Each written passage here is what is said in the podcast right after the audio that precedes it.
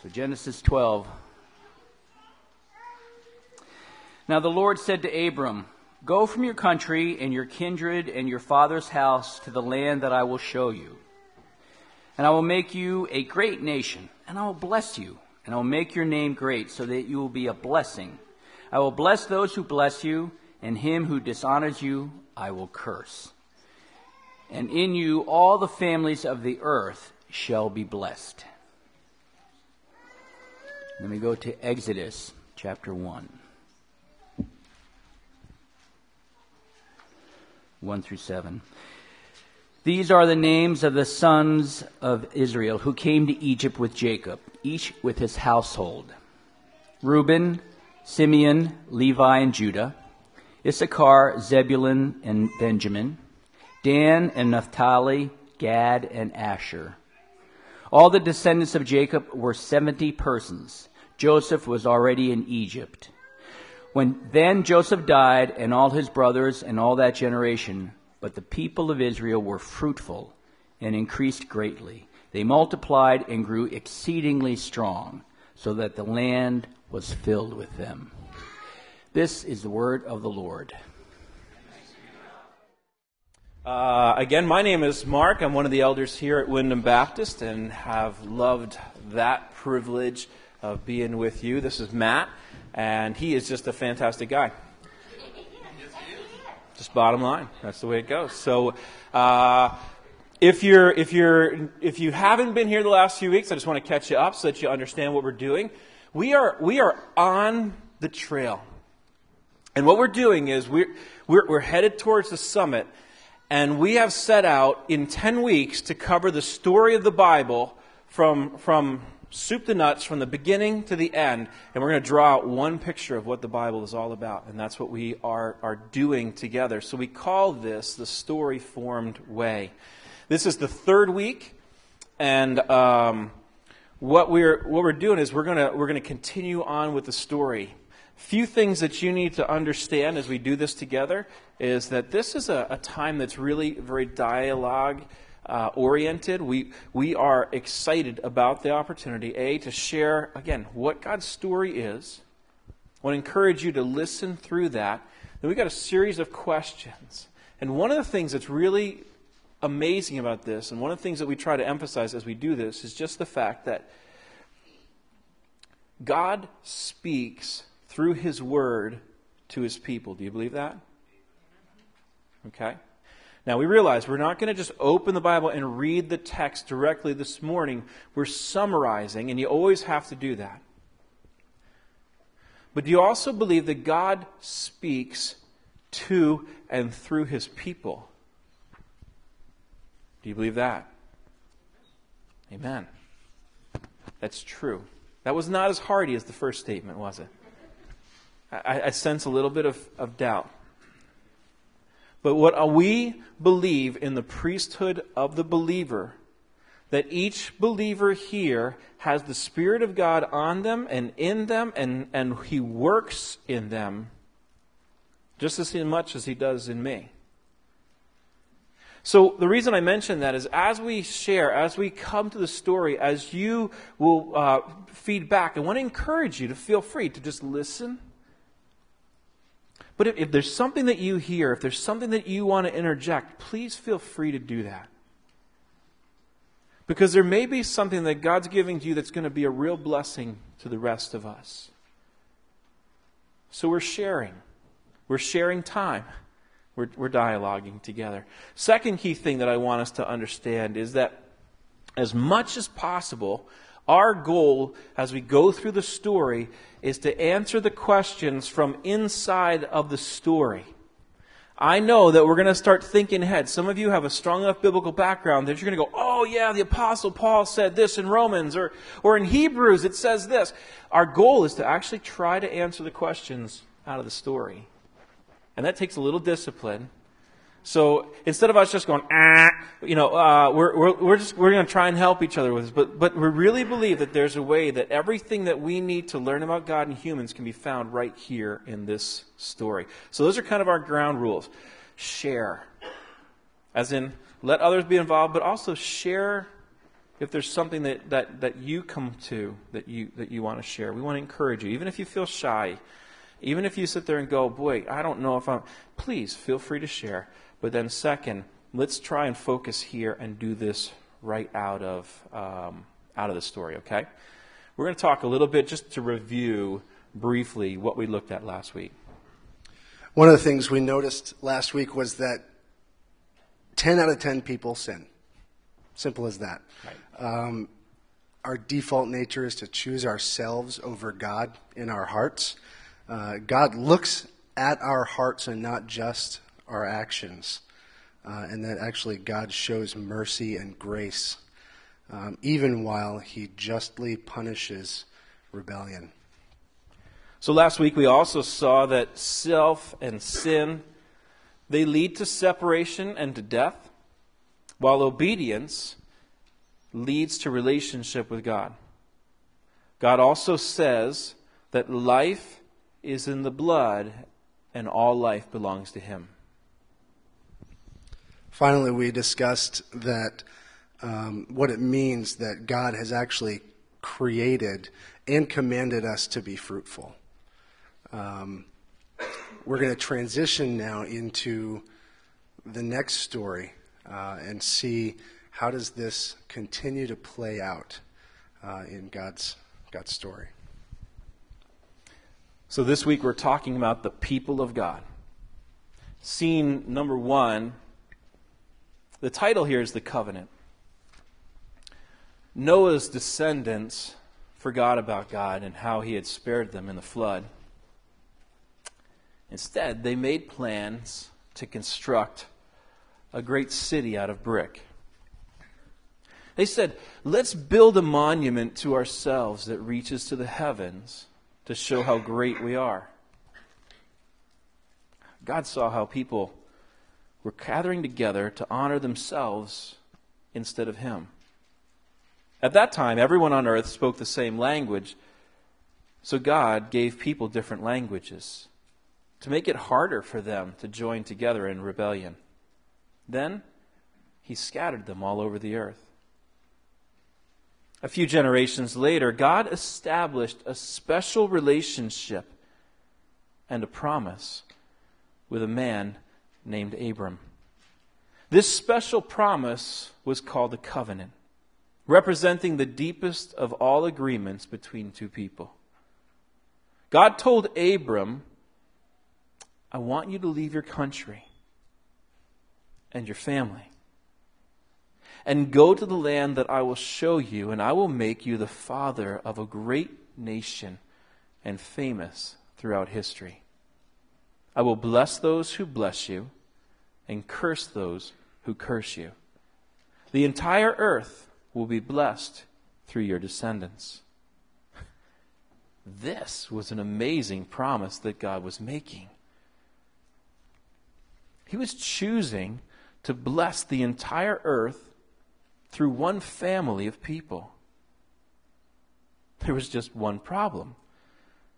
Abram's wife, Sarai, had not been able to have children, so how would the earth be blessed through their descendants? Not to mention that they were getting old. At that time, Abram was about 75 and Sarai about 65. So God led Abram and his family to a land called Canaan. There, God told Abram, Look as far as you see in every direction. I am giving this land to you and your descendants. This land of Canaan would now be called the Promised Land. Some time passed, and Abram and Sarai still did not have a child. Abram asked God, What good are all of your blessings if I don't even have a son? I'm getting old, and soon I'll have to give my inheritance to one of my servants. God replied to Abram, No, you will have a son who will inherit everything that I have promised you. Then God took Abram out beneath the night sky, and he said, Look up into the heavens and count the stars if you can. Your family will be like this, too many to count. And Abram believed what God said, so God called him righteous because of his faith.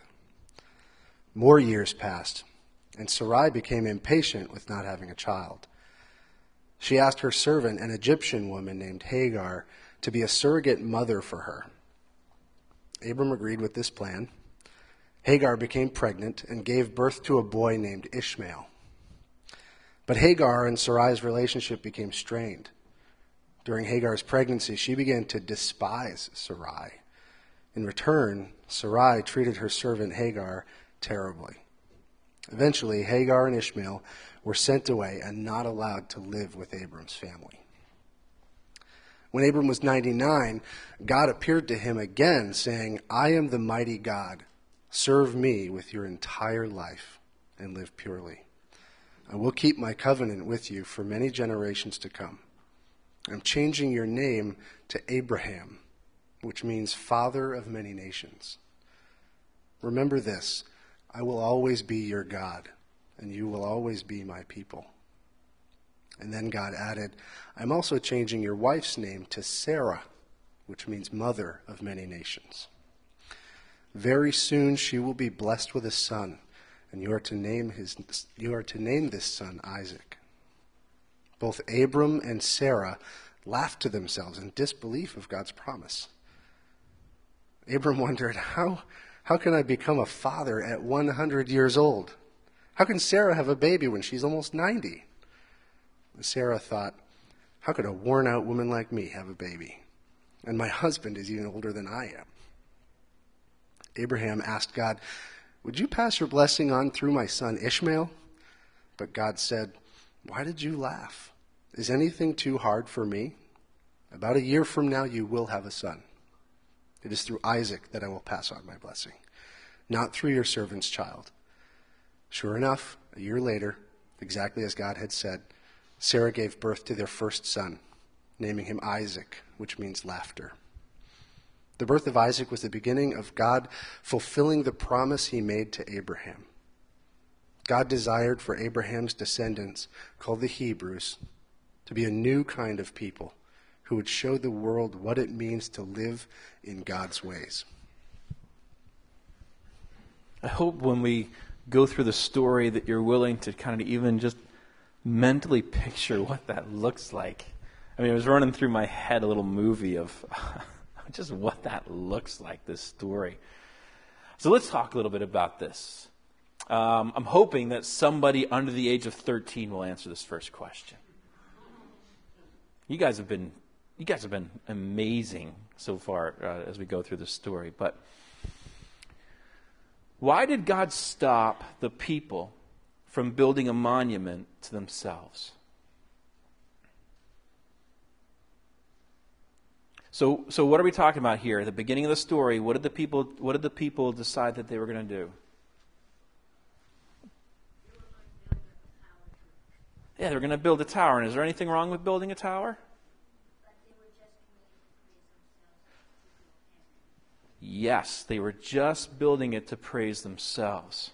So that's why God stopped them, wasn't it? So let's go on to another question. These ones are softball kind of questions. You can just kind of toss them across the plate. You guys can answer these. You don't have to be under the age of 13 for this one. Uh, just have to be under, under Abraham's age when they had.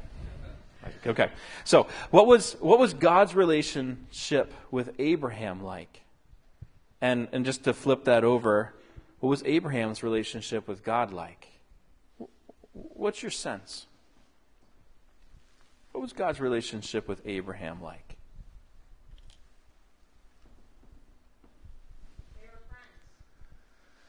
Yeah, they were friends. What, what kind of gives you that sense? Or, or where did you keep?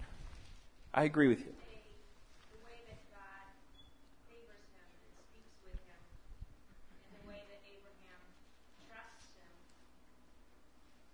Yeah. That's a great answer, isn't it? They're having a dialogue just like you and I are. Yeah. So we see this friendship, we see this trust, we see this this communication. Can you imagine what that would be like to get to just dialogue with God? And to have him speak, like Heidi said, some of the things that God spoke to him. How, how do you sense Abraham's relationship was with God, though? Because here, here we see God kind of doing what we've seen in the last few weeks, haven't we? God keeps coming and communicating?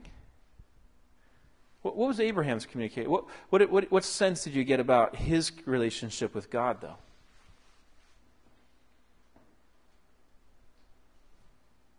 Or what's missing? What might you expect about Abraham's relationship with God?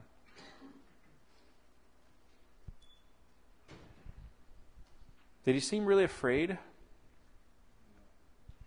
Okay. No, he didn't come across really afraid in the in the story. I don't know. Anything else to add to that? What do you think?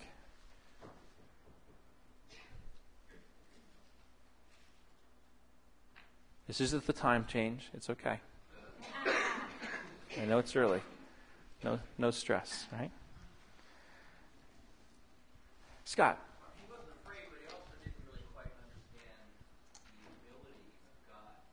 Of God's, I mean, God made this promise, but yet he didn't go, okay, I'm sure, I'm fine with that. He still was looking for a human way of understanding, a human way of accomplishing that. Yeah. That's a, yeah, that's so true, isn't it? I don't know if you heard Scott, but you know, what he said was a little different here. Abraham kept looking to say, kind of almost, God needs my help. He, he was looking for a human two plus two equals four way to, to get to this. Great. That's a great thing. Anything else? I'll keep asking that question because I know that there's some really uh, some amazing insights. Well, let, let's ask this then. Where in the story did we see Abraham, Abraham struggle to believe the promise? Where did you see that? Ben. Yeah. Yeah. He was. He was skeptical, wasn't he? Kind of laughed. And, and Sarai did too, right? Okay, so that was definitely one of the places where we saw we saw that thing where boy, hard to really believe you, God. What else? Where else did in the story as we went through it did you see that, Doug? And the waiting. Yeah. It was, he was what, 79, 70, in his 70s or something? Yeah. You know, the time, go, you know, we listen to the story inside of five minutes. Yeah. you know, that was years and years Yeah. of seeing other people around him, you know, oth- the other people, you know, his friends were bearing children and he was, the family's expanding and just 25 years, just nothing. Yeah. And where did you get kind of evidence of that? Because you're right. That's such a great point to think through. That man, we we read through it like that, but have you ever waited 25 years for something? What, what were some of the places? What were some of the solutions that that they came up with? Uh, kind of like Scott said, where you're looking at this long run promise. We got to come up with some solutions. We got to kind of help God. Okay, surrogate mom, right? Uh, God clearly must have meant this. All right? We never do that, thankfully. But uh, surrog- surrogate mom. All right, what are some of the other solutions that, that they came up with to help God out of a pinch? There, there was another one, if you remember it. Oh, Heidi. asking God to bless Ishmael instead? Yeah. Uh, you didn't want to do it before, but let's go back to it now. okay? And even in the very beginning of the story, there was one other place that was similar to that, if you, if you, if you caught that as part of the story.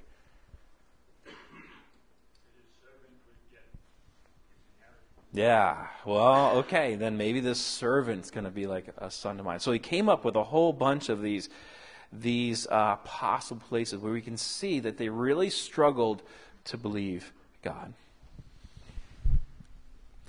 We saw one part of the story where God actually declared Abram righteous because of his faith. What do you think that it would means to be righteous? Was was he without sin? Okay, I'm going to pretend that's a hearty no from everybody. um, I just gave you a hint anyway. Uh, what does it mean that God declared Abram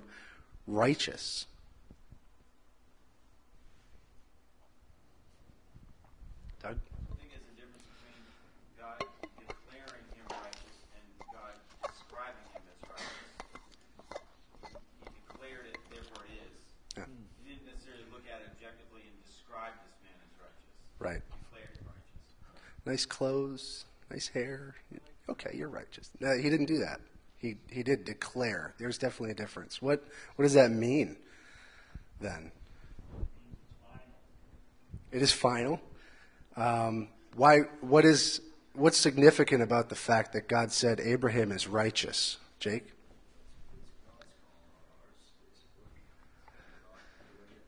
Definitely. Yeah. I mean, have we seen so far in the story that, you know, Adam and Eve always does what is good, right, and perfect? Noah always does what is good, right, and perfect. God looked at Abram and said, You always do what's good, right, and perfect. You're righteous. Is that, is that kind of how things have gone so far?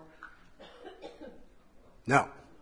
So God is the one who always does what's good, right, and perfect. It's His call, and He declared it. He put that stamp on Abram. What does it mean um, then for Abram's life at this point? Um, now, see, we, we kind of looked at his relationship with God. What does this mean now? Abraham has, Abram has been declared righteous.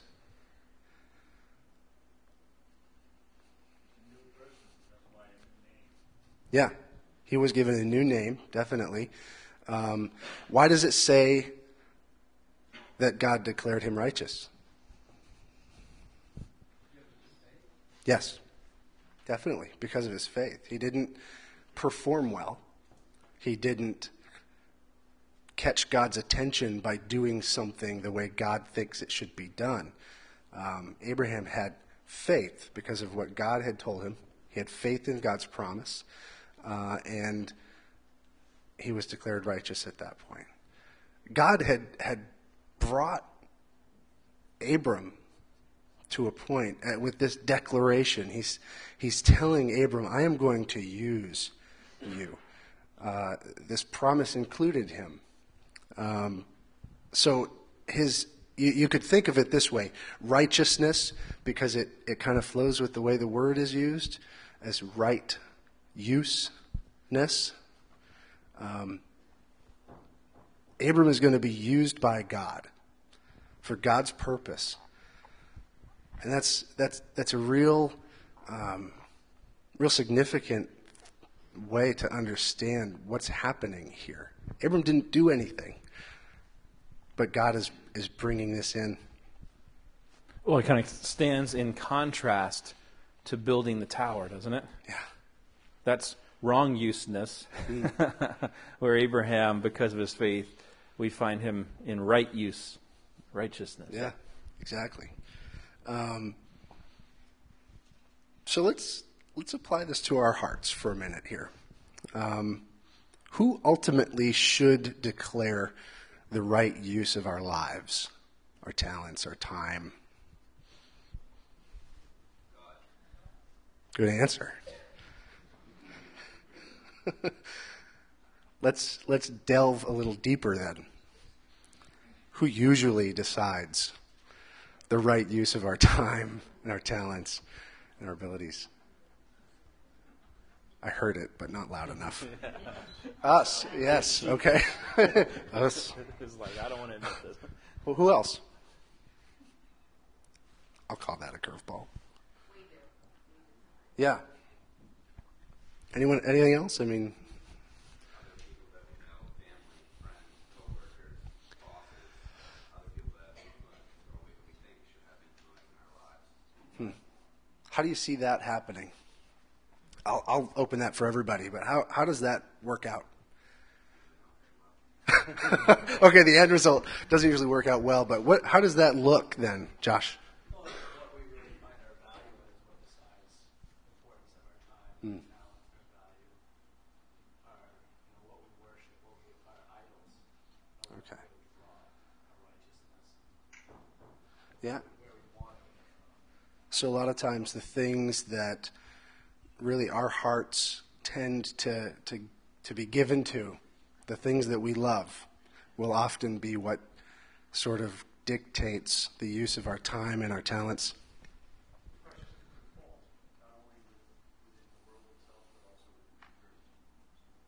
Sure. Definitely. So, right. And there's peer pressure, the culture, things like that. We want to conform, uh, even inside the church body, right? Doesn't that happen?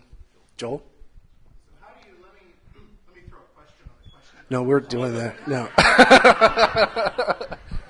Because I guess I guess where my mind first goes is I work for someone 40 hours a week, Yeah. and in a sense I can't just say you can't determine what I do. God has to. Yeah.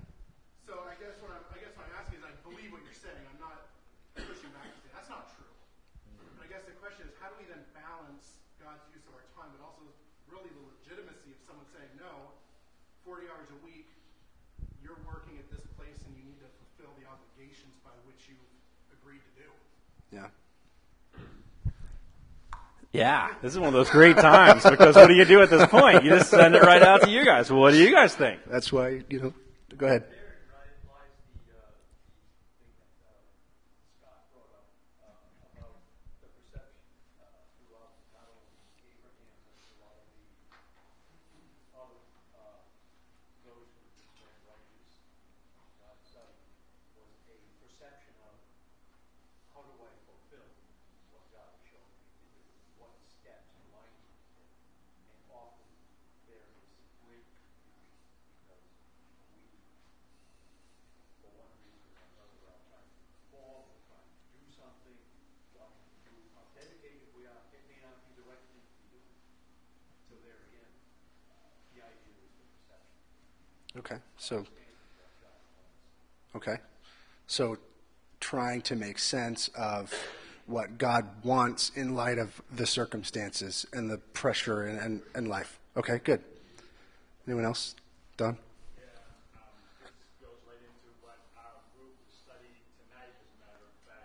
So, we have to stop now. With our work, we, we are, you know, in a job, we are being hired by someone to do the job. We to do that job to the best of our ability, to give God the glory, not ourselves. Right. Definitely. We also think we have the choice of if we we have beliefs, we have values, and I know I was put in a situation, transferred, and there was I'll say right out, there was a lot of pornography, and I chose not to do that, and I left because it wasn't a comfortable place to be for me.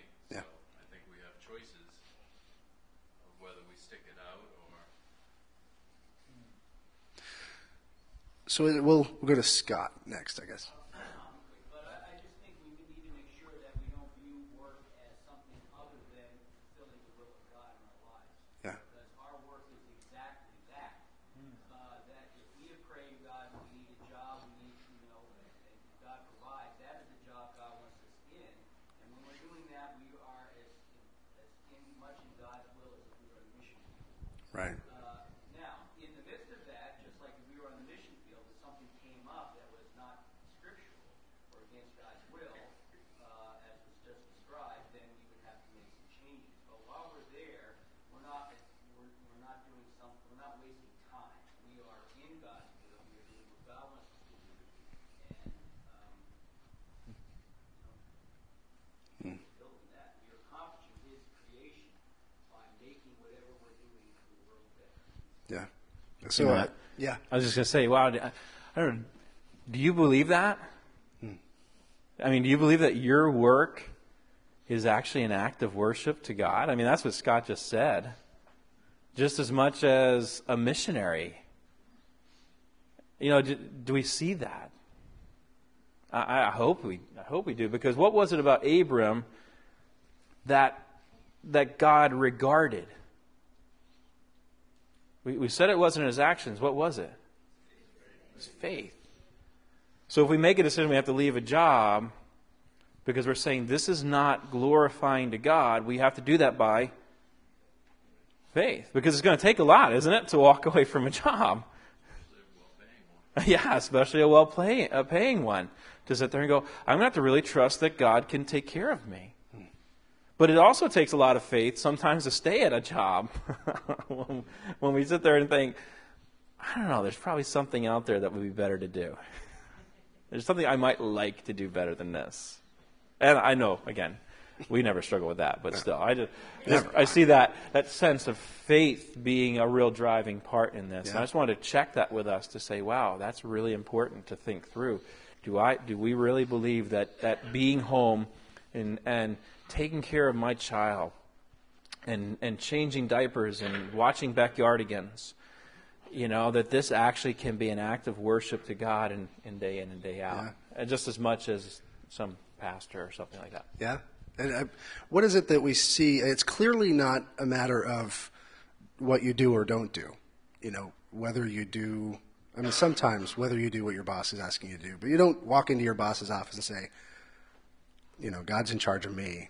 You're not the boss of me. And, you know, storm out and go back to your desk and do what you need to do. But it, we're talking about faith. We're talking about really, ultimately, isn't it faith in the purpose of God in those things? Isn't it, I mean, when you saw Abram struggling, wasn't it that Abram was actually struggling to have faith that God would come true on his promise, that, that the purpose of God was actually better than the purpose of Abram? So, I mean, that, that rolls into what we're saying here that if you're dissatisfied at your job, what is it that you're struggling with?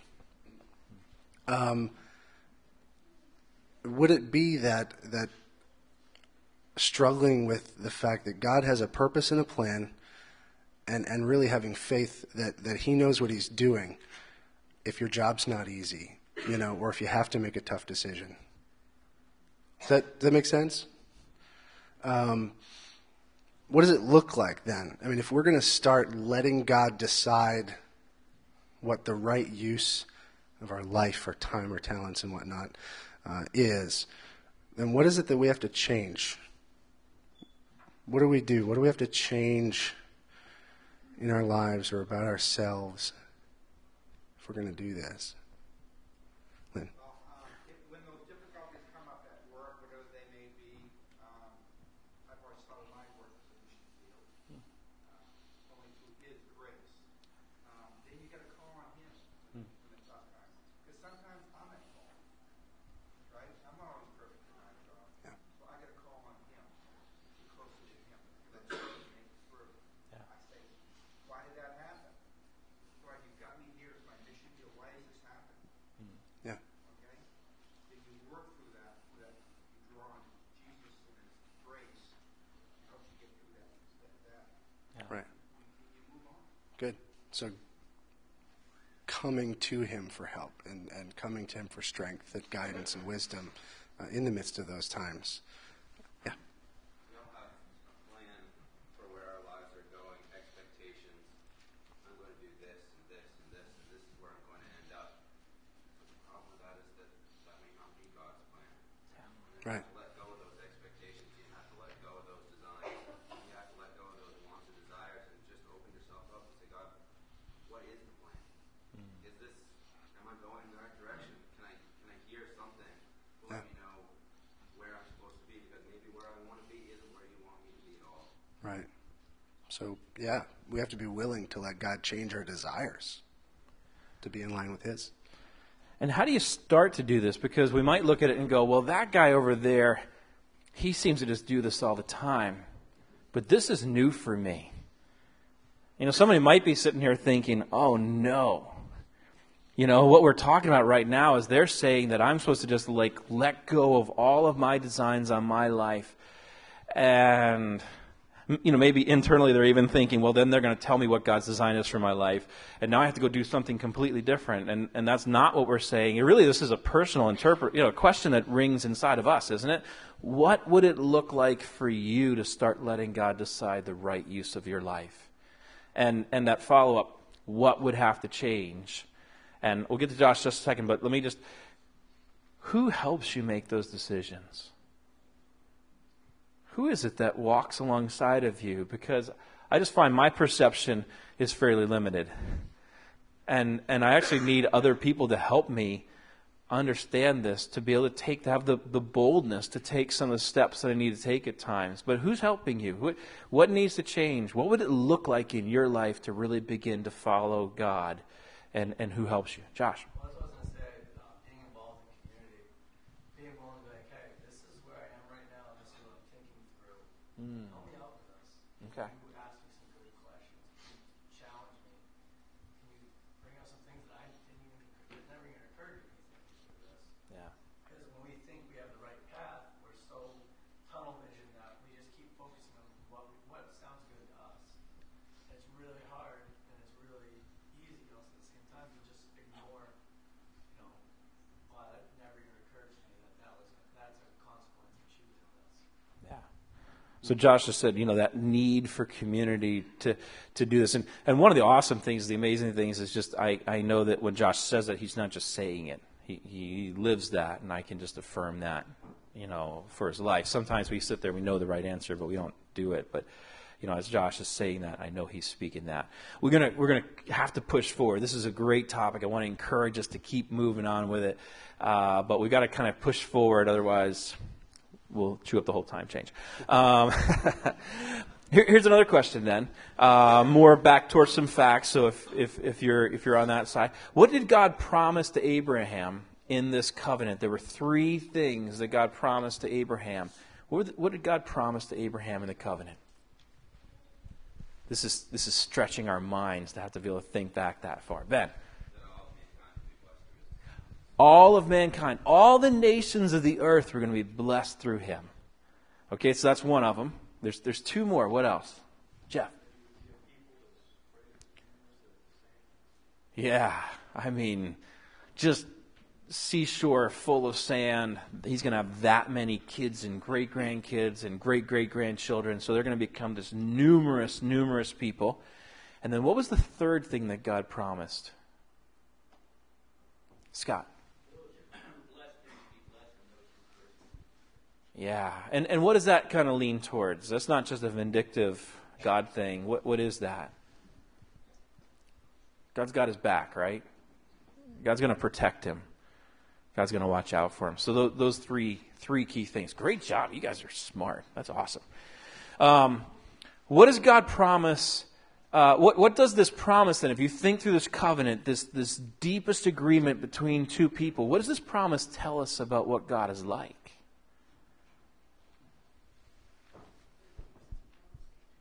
Okay, he keeps his promises. Is that significant in this day and age? Yeah. Isn't it a bummer when something that you buy that tells you it's going to work for a year doesn't? Or when someone promises, okay, so so God keeps his promises. What else? I saw Sarah. Yeah. Yeah. Uh, say say more about that. From the beginning, he created, and then he dialogued with man, and then when Adam and Eve sinned, he, he disciplined, but at the same time, again, he provided for them, and then he communicated with Noah, and he continued to initiate to show how much he loved them. Yeah. And here with Abram, especially, how did God initiate, or what, what does that initiation kind of look like on God's part? How would you describe that in this, this part of the story? What was Abraham looking for? Okay, he was probably hoping, hoping for a son, and then God showed up, right? And, and God made promises to him. So Abraham didn't sit there and go, Oh, here's a promise I'd really like to get, God uh, he probably would have just been happy to somehow be able to just, if I can just pop out a kid, I'd be happy. Tim. Going back to the promises, it's not a limited lifetime warranty. It, there is no limit. Mm. It doesn't matter if he blows it or not, because he will blow it. Yeah. So it's not a limited lifetime warranty. It, it's not dependent on treadwear. Um, you know, how, how much he's taken off of this thing. It's not his performance, right? So, what does that tell us about God?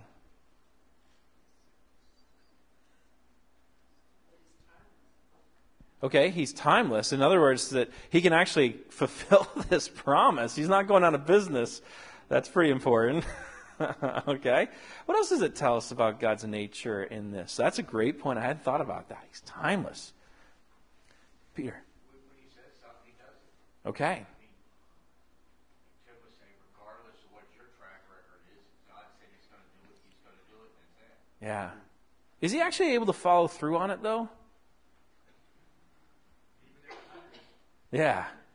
So, you know, it's, it's one thing to, okay, know they're there and then fulfill the promise. But like Pete's saying, God actually has the power to do this, to, to accomplish what he says he's going to do. He's not, he's not handcuffed like, oh no, you're 100, sorry. you know, if you had just turned in the rebate earlier, you know, we could have taken care of this for you. But, all right, what else does it say about God? Jeff.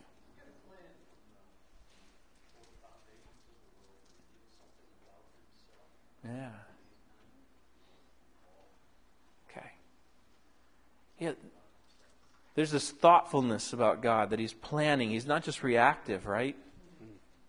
He, he's got this plan, and, and from the very beginning of the story, we see this plan unfolding and kind of moving forward. That's great. That's important. Anything else that you see in here? What kind of person just gives something to somebody else? Sarah. Yeah. God is exceedingly generous. He just lavishes stuff on us. He, he's just really giving. Becky. He's also a personal God. He's not just a God out there, but he spoke to Abraham personally. Hmm. Yeah, really personal. I love what Ann said even just uh, two weeks ago. She said, God's a great communicator. He's just personable. And he's personal. Okay, so, so let's go on to this question here because I want to give this a little. What does it mean for your life if you believe the fact that you were chosen by God and that you were blessed to be a blessing. I'll repeat the question just to, to get this in here because I want you to think about it for a second.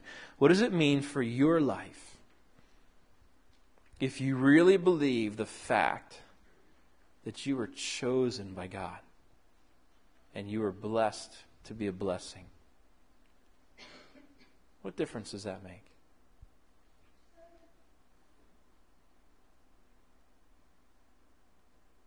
Anyone struggle with that? You ever struggled to, to feel like God wants you? Okay. I have a feeling probably a couple more people would probably say yes, is my guess. So, Lynn. Uh, what just went through my mind, um, we seem to be, uh, equate ourselves as Hmm. And maybe that part of the equation overshadows what we truly, overshadows the beauty of God's love. Huh. That's a good point. Did you, did you hear Lenny? He said, we, we tend to think of ourselves, to equate ourselves as sinners first. And yet, is that really kind of where, the, where, where this story is, is going? It, it, is God's first thought of you, oh, you're the person who doesn't fulfill their commitments? Is that God's first thought towards you? Steve, thanks. You know, I think uh, some churches feel like um, God wants our obedience. He wants us to pray. He wants us to sacrifice. He wants us to, you know, be obedient. Hmm. Some churches, I think, come on the other end of the spectrum, feel like, no, God wants us to be happy, self-actualized, wants us to be comfortable, and I think that whole thing misses the point. I think more than anything else, God wants our hearts.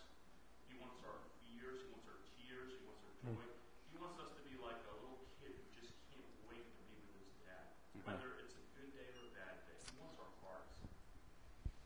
Wow. That's a big thing because I, I, I don't I don't think a lot of us always feel that way. That that that God just loves us and wants us. And and there's a, a pretty powerful picture there of parenting, isn't it? Parenting's a pretty interesting picture. Okay, so so let's just ask the question again, just to give other people opportunity. What does it mean for your life if you believe the fact that you were chosen by God and that you were blessed to be a blessing? This is great, guys. You got, I really, really appreciate it. Great stuff today.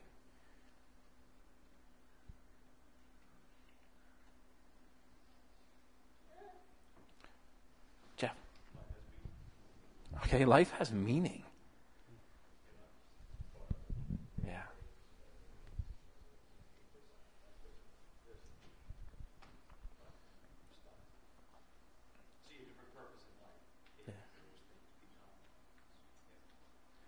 So even when life gets hard, because that's usually when we're wondering about meaning, isn't it? We're not too worried about meaning when everything goes well, uh, because we think we got the answers at that point. But when really, when things get really hard, there's this bottom line issue that says, "My life has meaning." Okay, great, great point. Becky, did you have your hand up?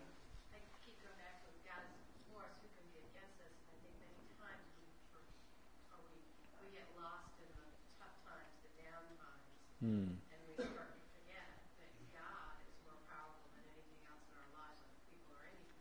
Yeah.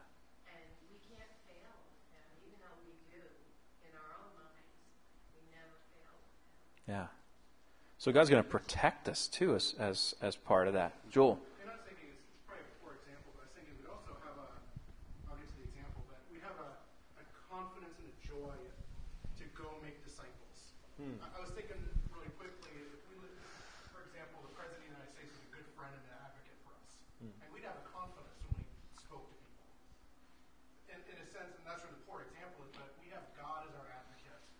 We have God loving us, so when we're speaking to people, when we're opening up our homes, we have a confidence that He's doing the work, that He's behind us, and He's an advocate that nothing can be against us because God's for us. Yeah. Uh, uh, same illustration just in my head. You know, the little kid. They walk into a new situation. Where do they go? They hide behind mom's leg. They hide behind dad's leg. It's that that's confidence and that security that comes from knowing something stable and confident. I can trust right right here. So. I was thinking that, I mean, the, the idea that's popping into my head as everyone's talking is the fact that we're already blessed. We don't need to seek a blessing for a certain thing or what have you.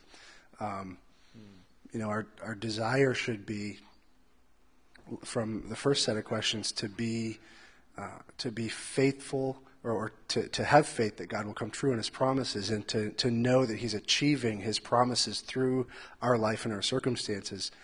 Um, and that someone over here said it, but that really um, God is our blessing. We have we have that blessing already. We're his children.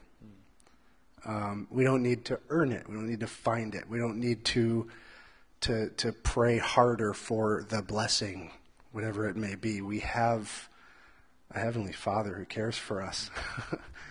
And what's the purpose of that blessing? What's the direction of that blessing?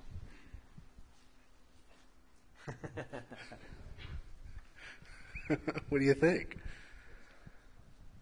Towards others. Yeah. I mean, it wasn't that, that was still part of the question. That's why I figured it wasn't probably too, too hard to come to. But the direction of that blessing is that if I bless others, what's going to, you know, God blessed Abram so that he would be what? A blessing to all the rest of the world. Is that one person could walk away from this though and go, okay, what we just talked about is I get to hear that this blessing's all for me and I get to just pile up blessings for myself. Yeah. But what's the goal of that blessing? We live in America, people. What is our financial blessing for? What's our, our safety blessing for? What are the things, the, the things that come alongside, like Matt said, of just having free access to God's Word and to, to truth and, and to all these things? What's the purpose of our blessing? To pass it on. Yeah hmm. To be a channel, right? And, and isn't that awesome? Because some of us may not see ourselves as a channel to bless others. This morning, you may not be here thinking, you know what? The reason I exist because God chose me and blessed me, and you know what? He wants me to be a blessing to others. I am a, I am a hose, you know, I'm a fire hose for, for blessing to flow through into other people's lives. I, I just hope that rests on us today. Hmm. Where is it in the story that we see God begin to keep his promise uh, to Abraham?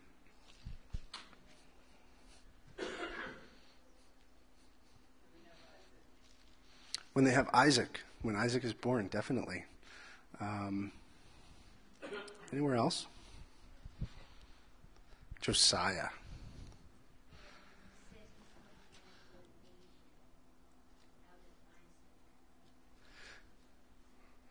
Yeah, when I mean you Sorry? Counts the stars. When, when he counts the stars.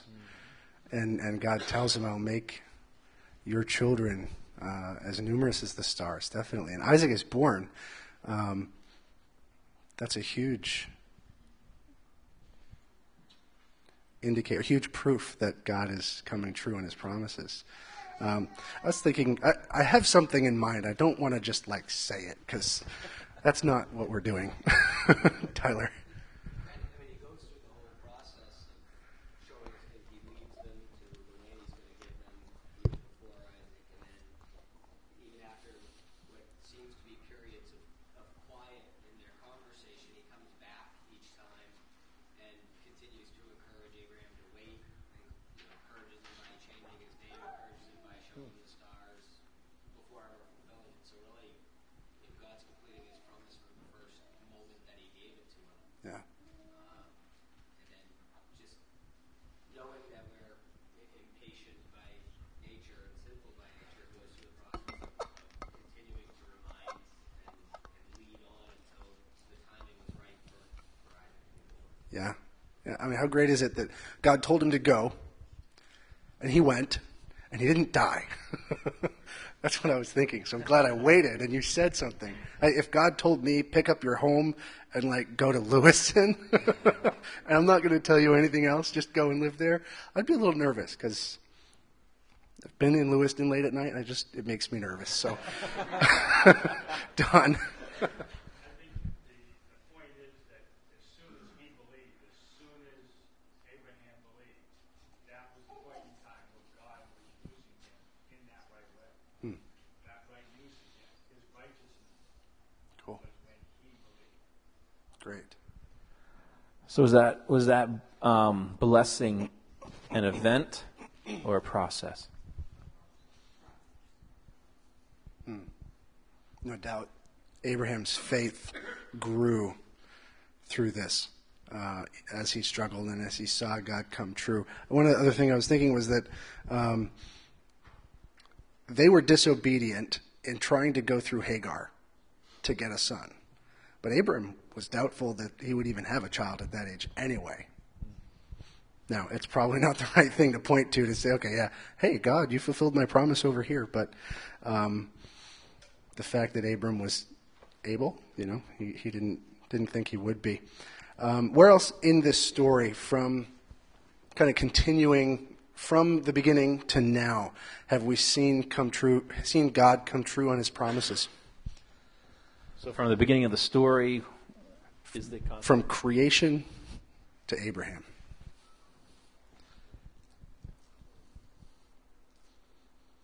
I know it's a lot. Where do we see God actually coming true in his promises? Tyler? Same, just in each little, almost in each encapsulated piece of, of a mini story within it, God always comes through. So with, with Adam and Eve, he makes promises, you know, promises of death if they, you know, they don't listen, um, but then promises to care for them. And in Noah, he makes promises, you know, each, as you go through each piece, it's a, it's a promise made or rebellion, uh, and then, and then a follow through of God still actually keeping that promise Yeah, which then obviously definitely. this is another just another small encapsulated series of events that show that exact same process. The promise made, rebellion against, you know, unbelief, but still a promise completed in the end. Right. You, I mean, yeah. I mean, God had told Adam and Eve, "You shall not eat of the fruit of this tree, or you will surely die." He came true on the promise. Um, by now, uh, they may be dead. I'm pretty sure. Um, Cain and Abel. I mean, he even he came to to Cain and said, "Sin is crouching at your door. You know, be careful." Um, clearly sin was right there. you know, Cain killed his brother, uh, and and Noah, the flood came. Um, it hadn't happened before, this kind of a thing, and it came. Uh, so how how great God is to, to come true on his promises. Um, do you really believe that God always keeps his promises?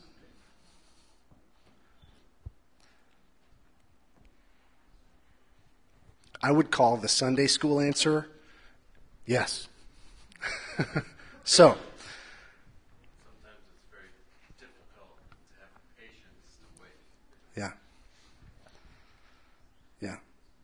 So we, we know that God is faithful, and we're certainly able to say, yes, God is faithful, He'll come true, but it's hard, hard to believe, hard to persevere. Yeah, when, when that time comes, definitely. Um, someone had their hand up? Pete. I think the biggest problem with believing that God keeps his promises is this. We have expectations. We have what we want that, the result of that promise to be. And when we don't see it the way we want it, we think, you know, well, okay, you know, really, really, that was, you know, wasn't what I was expecting. Yeah. Right. Yeah, absolutely. Pete said that we oftentimes just have an idea in our own minds of how we want things to be. Uh, and so we, we kind of bring that in and support God a little bit and uh, sidetrack.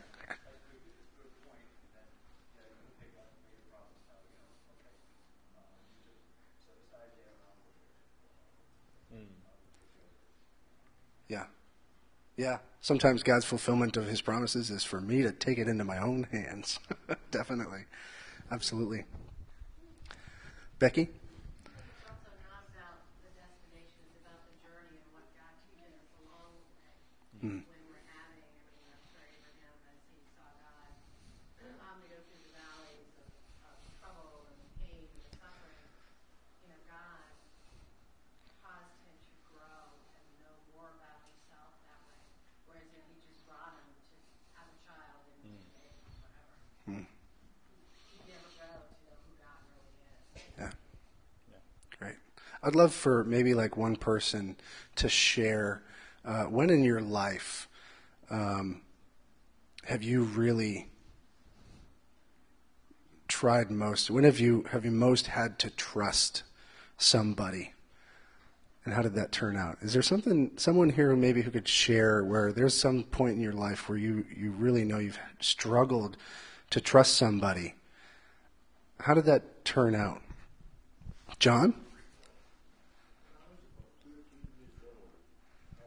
speedboat, and, um, you know, we we still steered it by the handle. Well, I did one my own way, the boat stayed, the boat took off, and I stayed there. And the, the last thing I remember saying before one unconsciousness was Jesus Christ.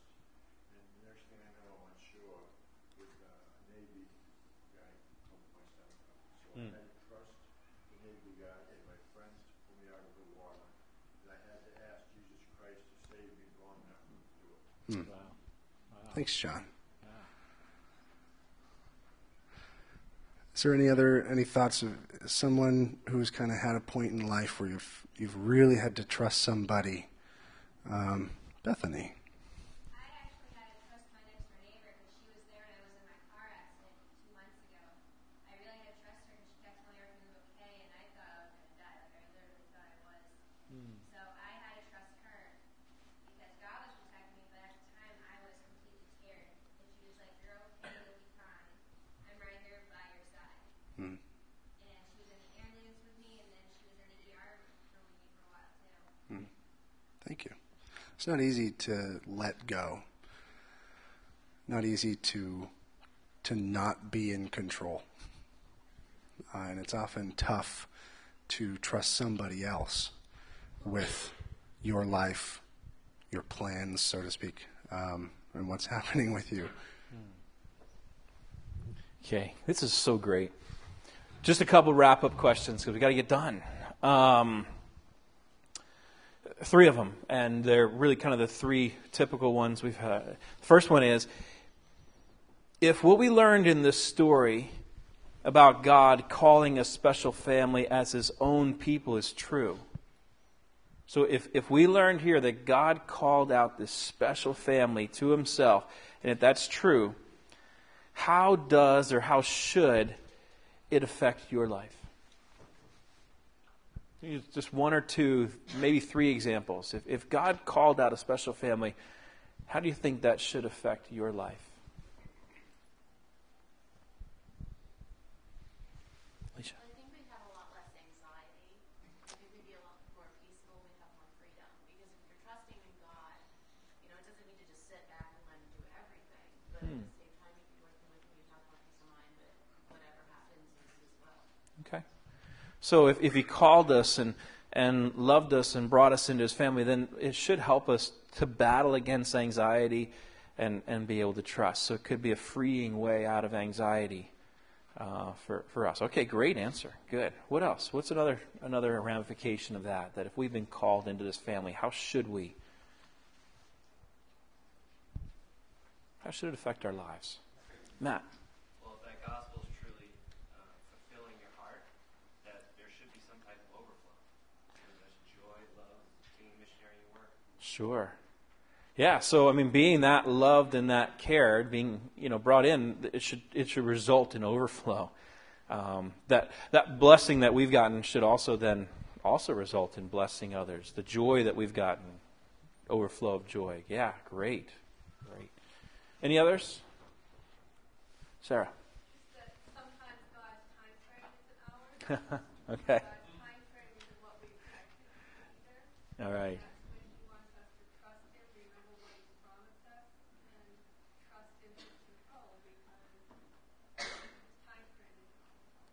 Okay. We, we just have to, if we know that He's called us into that special family, we got to trust sometimes that Dad knows exactly what. He, kids, listen. Dad knows exactly what He's doing.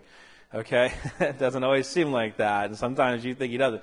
But it's going to be the time frame, and and exactly this. God, we're going to have to trust Him that His time frame is better than my solution. Um, so, all right, awesome. How would it affect us as a community if God's called us into, uh, if, if God's called out a special family as His own people? How does that affect us as community? Oh, Don. Each one of us has been called by God to do what He wants to use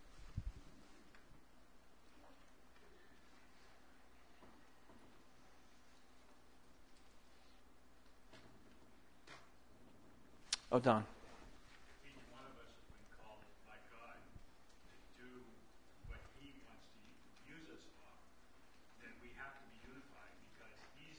be divided.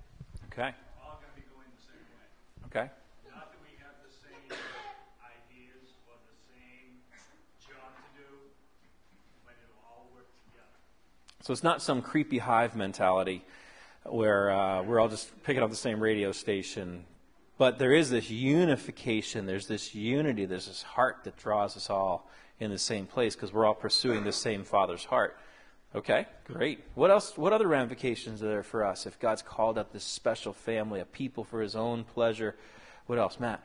Uh, it harbors transparency. Hmm. Okay. Yeah, so it, it gives us a safe place where we can talk and actually be transparent with each other. Because what's our relationship with each other? We're family, right? And in New England, I don't know if you guys, I'm, I'm sure you've picked up on this trend, right? Because you've been here for a while. But who do New Englanders turn to when they have needs or when they have a question or they have something that they, they got to talk through? Yeah. Nobody. But if it gets super bad, the only, only, only people they'll talk to, the only people they'll turn to is my family, right? I've just kind of watched that time and time again. I can only ask my family for help. They're, they're the only one. If anybody, I'll do it as long as I can by myself. Is that the way we're designed? No, we're called to be part of God's people. So there's huge ramifications because that gives us a place for safety. Because with your family, you know them pretty well, right? And, and what are you aware of? Their strengths, but also their weaknesses. Which one might stand out more often to you? Don't say it. Don't answer. Don't worry about it. But we know it, right? And yet, there's still what? Family. I expect a little kookiness, right? Ivan.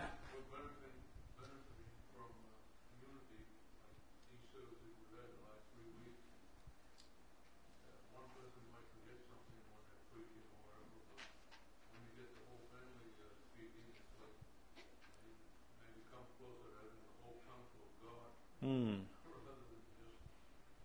Yeah.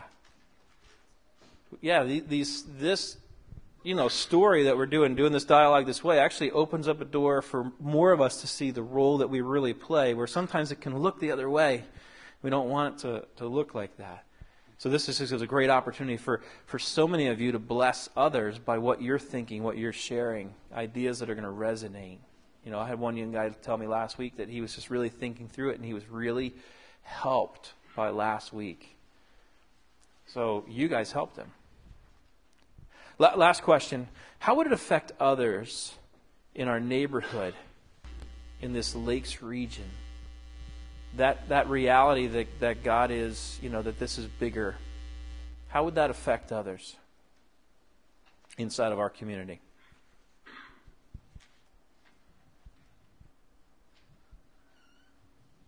Is this a closed family? I'll kind of prompt that one. I'm, again, they're supposed to supposed to let everybody come up with I don't know, but is this supposed to be a closed family? Is God done adopting? No. What does God want to do?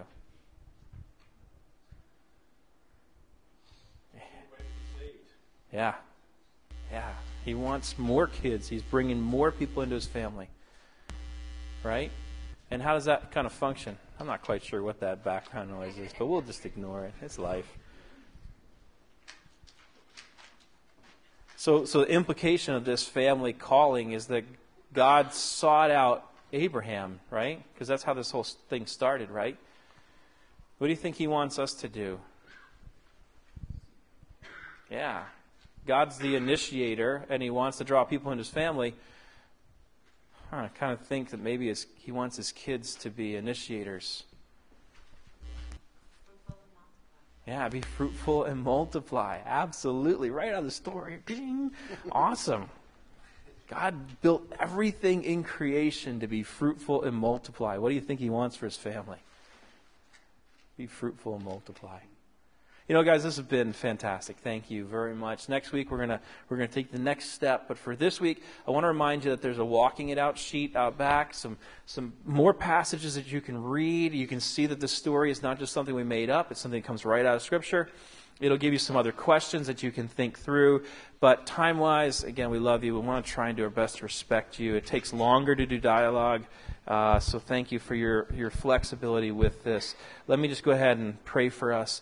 And then uh, as I pray, I know the music team is going to come up. We're going to send each other out of here to be fruitful and multiply uh, this week as we go forward. So, Jesus, thank you.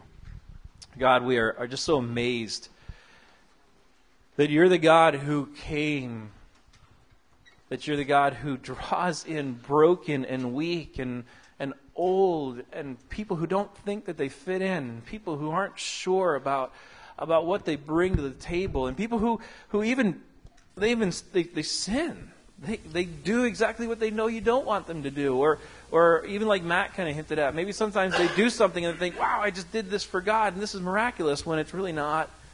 Um, so I just want to pray.